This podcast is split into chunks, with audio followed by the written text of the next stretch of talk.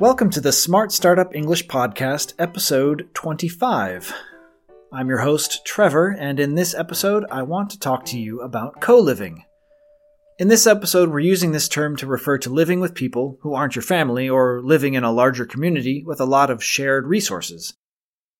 This is gaining a lot of popularity in the world of digital entrepreneurs, digital nomads, and startup founders. If you rent in a co living community, you'll get your own living space, it could be a simple bedroom, a studio, or it might even be an apartment. That depends on your budget, of course, but also on the type of co living community you're joining. In addition to that, you'll also be sharing common areas with other people. For some, this might seem like an inconvenience. Why would anyone want to share a kitchen, a living room, or a home gym with strangers?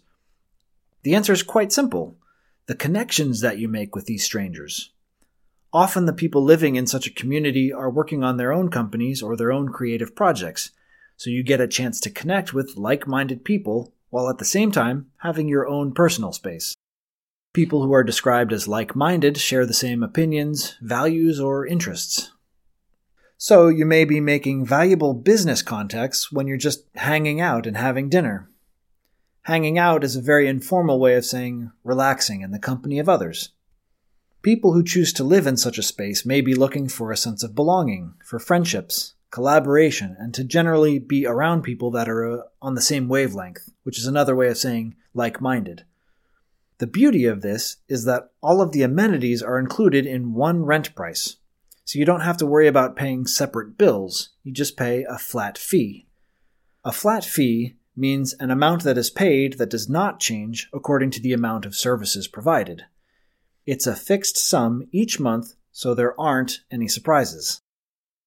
And because these communities are marketed towards a mobile demographic, the lease, the rental contract, is often from month to month.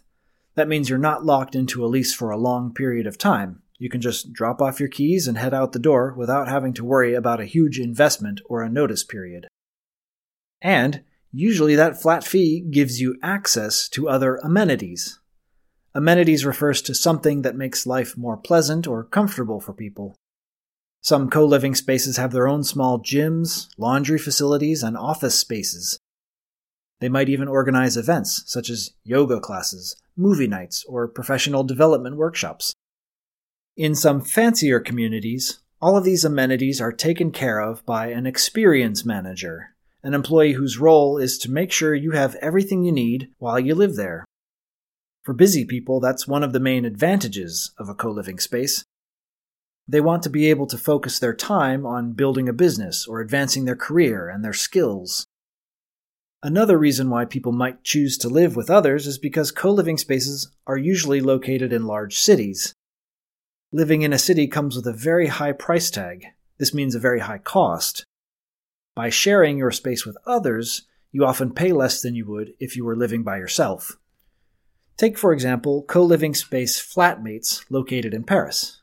It's not only located in one of Europe's largest economic centers, but it's also close to Station F, a large startup campus where a lot of startups are also renting office space. For startup employees working there, being able to live so close to their workplace is an excellent reason to choose a co living community. They get to devote more energy to projects without having to worry about a commute. A commute refers to the time it takes to get from your home to your work and back.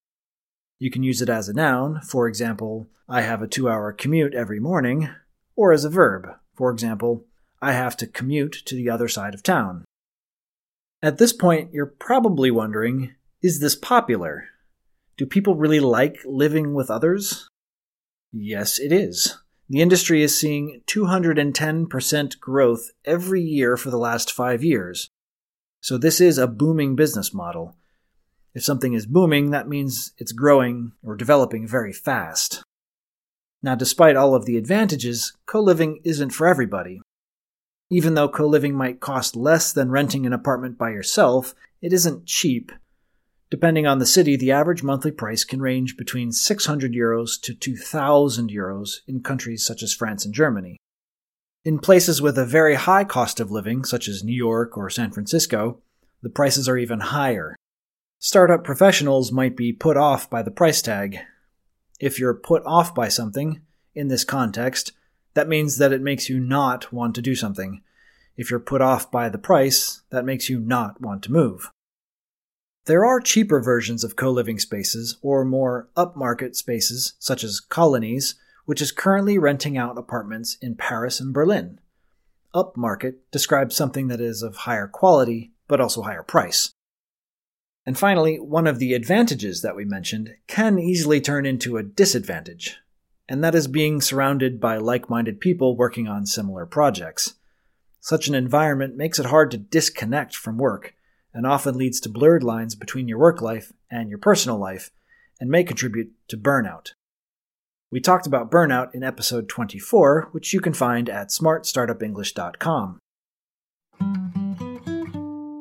That's all for today about co living spaces. Before we move on to your speaking practice question, let's review the new vocabulary we talked about in this episode. First, we talked about like minded people, which describes people who share the same opinions, values, or interests. To hang out is an informal way of saying to relax in the company of others. You can ask your friends, Do you want to hang out on Saturday? A flat fee refers to a fixed sum that you pay in exchange for services. Amenities refers to something that makes life more pleasant or comfortable. A price tag refers to the amount that something costs, especially if it is a large amount of money. A commute refers to the trip you take to get from your home to your work and back, or the action of going to and from work. Lease is another word for a rental agreement or rental contract. If something is booming, that means it's growing and developing very fast. In this context, we use the phrasal verb to put off to describe something that makes you not want to take a certain action. Upmarket describes something that is of higher quality, but also more expensive. Here's my speaking practice question for this episode. If you had the money, would you choose to move to a co living community? That's it for this episode of Smart Startup English. Don't forget to subscribe to our podcast, and if you want to keep in touch, go to smartstartupenglish.com and sign up for our newsletter. When you sign up, you'll get free access to transcripts and worksheets based on every episode, and you'll be the first to know when we release new episodes. You can find us on Instagram at smart.startupenglish.